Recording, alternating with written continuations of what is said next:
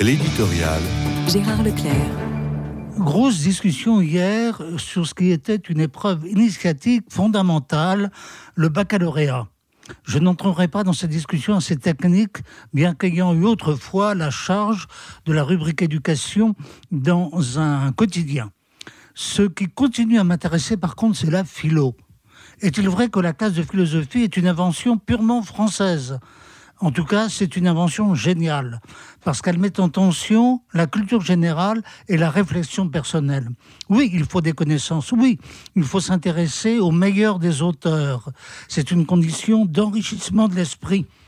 Mais ce dont il s'agit d'abord, c'est de s'exercer une réflexion personnelle, se montrer capable d'exercer son jugement et ainsi affronter les grandes questions de l'existence. De ce point de vue, les sujets du bac philo présentés hier répondaient tout à fait à cette finalité. Ma petite fille a choisi le premier des trois sujets. Le bonheur est-il affaire de raison?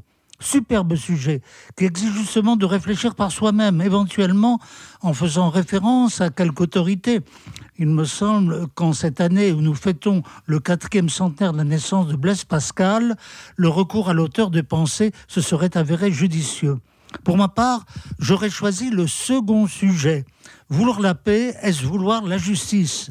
Il me semble en effet qu'il touche à l'actualité la plus brûlante avec le retour de la guerre sur le continent européen.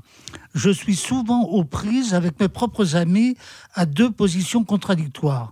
Les uns sont d'avis que la seule paix concevable et juste, c'est la victoire totale de l'Ukraine agressée par la Russie. Les autres pensent qu'il faudra trouver une solution durable qui s'inscrira dans les équilibres géopolitiques. D'un côté, la justice comme exigence absolue et d'autre part, la paix comme compromis qui ne se satisfait pas d'une conception par trop éthérée de la justice.